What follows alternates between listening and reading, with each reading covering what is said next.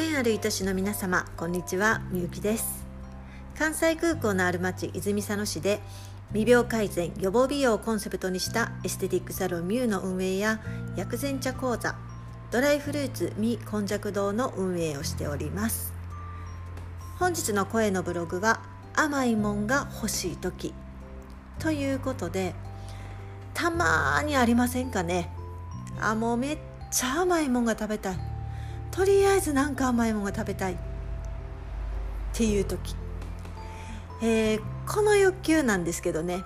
私の場合はすぐにこの欲求を聞かないようにしています、えー、なぜかというと後からめちゃくちゃ後悔する食べ物に手を出してしまいそうな予感がするからです。まあ、後悔するやつっていうのはあれですね、えー、チョコレートとかケーキとかドーナツとか食べてる時は幸せなんですけどね。食べ終わった後にあやってもたっていうあのめちゃくちゃ後悔するやつです。まあそんな危険なものに手を出さないように、えー、私が家にもサロンにも常備しているものがあるんですけれども、えー、それが何かと言いますと黒糖です。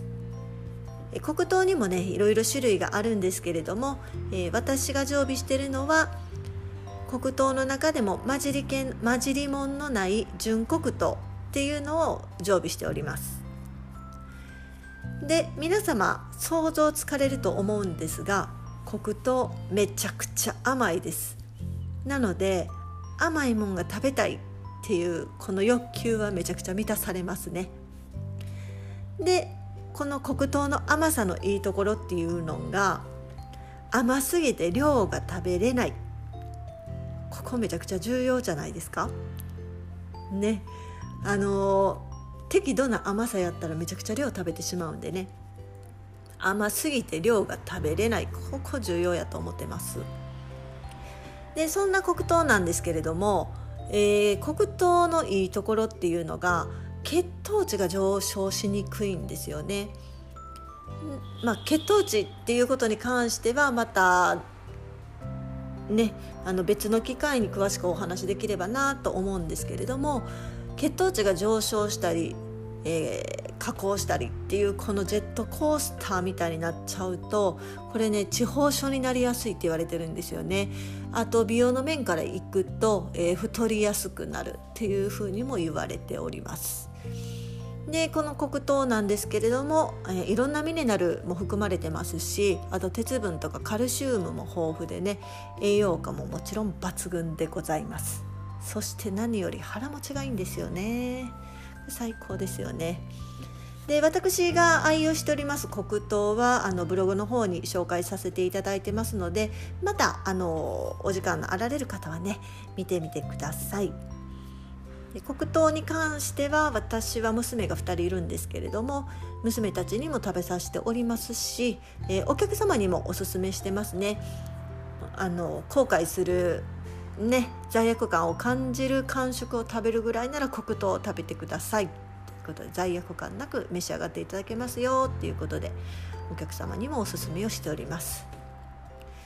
ただねめちゃくちゃ甘いもん食べたいっていう欲求を冷静に見つめないといけないこともあります。なぜかっていうとそれはあの体からのね何らかのサインかもしれないからっていうところです。でむちゃくちゃ甘いもんが食べたいっていうこの甘いもんっていうのを大きく一括りで見るとその時は鉄分が不足しているかもしれません。で甘いもんの中でもチョコレートがむちゃくちゃ食べたいってこうチョコレートに限定される時ありますよね。そういう場合はマグネシウム不足かもしれません。でマグネシウム不足な時には、えー、ナッツを食べたらいいよっていうのがねまあ一般的には有名なんですけれども、まあ、ナッツ食べたからって言って甘いもん食べたいっていうこの欲求が満たされるかって言ったらそうじゃないですよね。そうではない。なのでだったら黒糖です。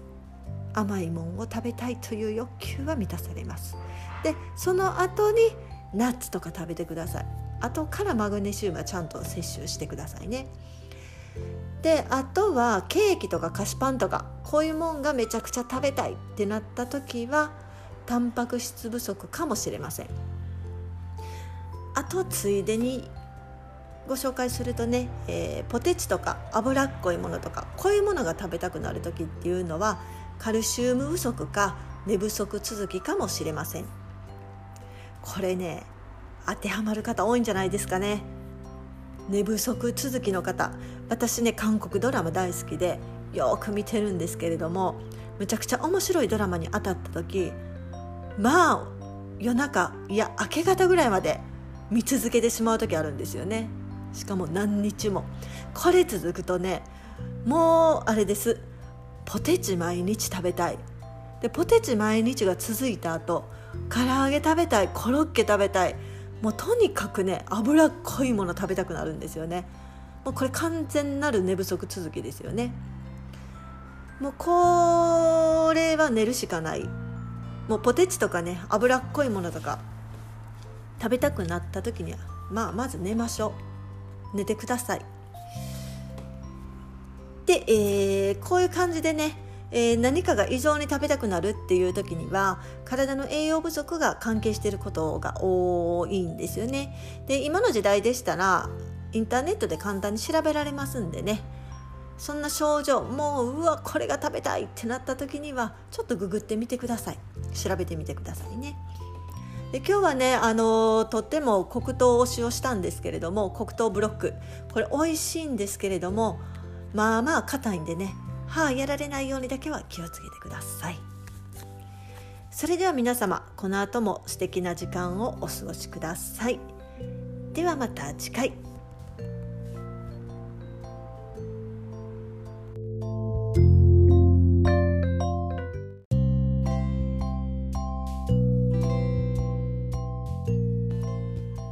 ご縁ある愛しの皆様こんにちは。みゆきです。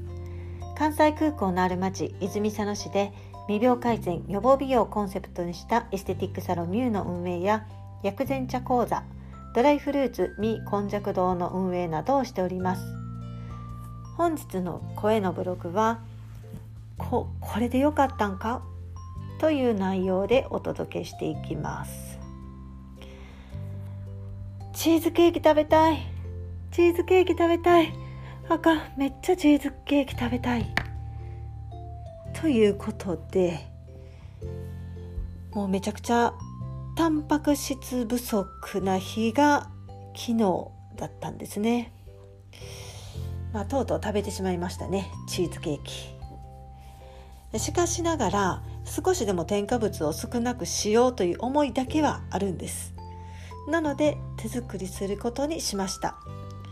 まああの自分の中の罪悪感を減らしたいっていうだけなんですけどね、えー、作りたい作品は写真で見るとねこれブログ見ていただくと写真載ってるんですけどもまあふわふわのめっちゃ美味しそうなスフレチーズケーキです、まあ、ほんまにめちゃくちゃ美味しそうですね。でですね帰宅して夜ご飯作るよりも先にチーズケーキカミカミですね。チーズケーキ作りを始めました。もう必死ですよ。まああのチーズケーキ焼いてる間にね夜ご飯は作れますしね。ということで、えー、先にチーズケーキを焼き始めました。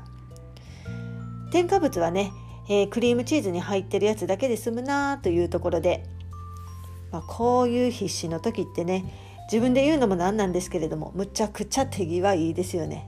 まあしびれますわ。で初めてのチーズケーキ作りなんですけれども今便利ですよね。あのクックパッド様。もうこの先生にお世話になりながらまああのものの数分で生地は完成いたしました。でオーブンに放り込んで完成を待つのみ。ですね。でその間にもうねとっとと夜ご飯をということでなぜかね昨日はむちゃくちゃ味噌味のものが食べたかったんですよね。なのでとりあえず、え冷蔵庫野菜室開けましてきれいめな色の野菜を掘り込んでですねあとタンパク質不足してるんで豚肉なんかも掘り込んでで、えー、味噌炒めにしました。まあいわゆる完全な手抜きの野菜炒めなんですけどね。まあ、これちゃちゃっと作りまして食べ終わってもまだチーズケーキは焼けてません。えらい時間かかりますけどね。まあ楽しみで楽しみでしょうがないですよね。でそうこうしているうちにチーンってあできたできたっていう感じで、えー、見に行ったんですけどね。ん？できた？えこれできてる？みたいなね。なんかそんな仕上がりやったんですよね。これねちょっとあの口でお伝えするの難しくてブログの写真見ていただけたらねめちゃくちゃ分かりやすいんですけど私が作ろうとしてたのはあのふわふわのやつです。ふわふわのスフレチーズケーキ。もあの何？ちょっとジュってジュって潰れる感じなんて言うんでしょうね。もう伝えにくいですね。あのあの感じを想像してたんですけれどもまあねこれレンジから出てきたレンジオーブンですね。うちレンジ置いてないんで。オーブンから出てきたチーズケーキがねまあよぼよぼもうよぼよぼのやつ出てきました。なんじゃこりゃっていう感じでね。まあこれちょっと写真さすがに載せるんでねどうにか綺麗に写らへんかなと思ってねあの写真加工ねどれもなんかマックスで数字上げてめっちゃいい感じにしてみたんですけど飽きませんね。これ写真加工してもあかんやつでした。まあまああの見た目はどうであれね味はいけるやろっていうことでね。まあチーズでタンパク質取れますしね。まあ、関西では陸路おじさんっていうねあったかいまま食べれるチーズケーキめちゃくちゃ美味しいやつあるんですけれども、まあ、同じような感じでねさまさんと食べても、まあ、陸路おじさんみたいに美味しい感じになるやろうと思ってね、まあ、サクッと一口いったんですけどね。これまたねまあ陸路感ゼロ。もうなんじゃこりゃみたいな感じのチーズケーキでね。まあまああのとりあえずね食べたいチーズケーキは食べれたし添加物避けれただけでもまあよしとしようかなという感じの夜でした。それでは皆様この後も素敵なお時間をお過ごしください。ではまた次回。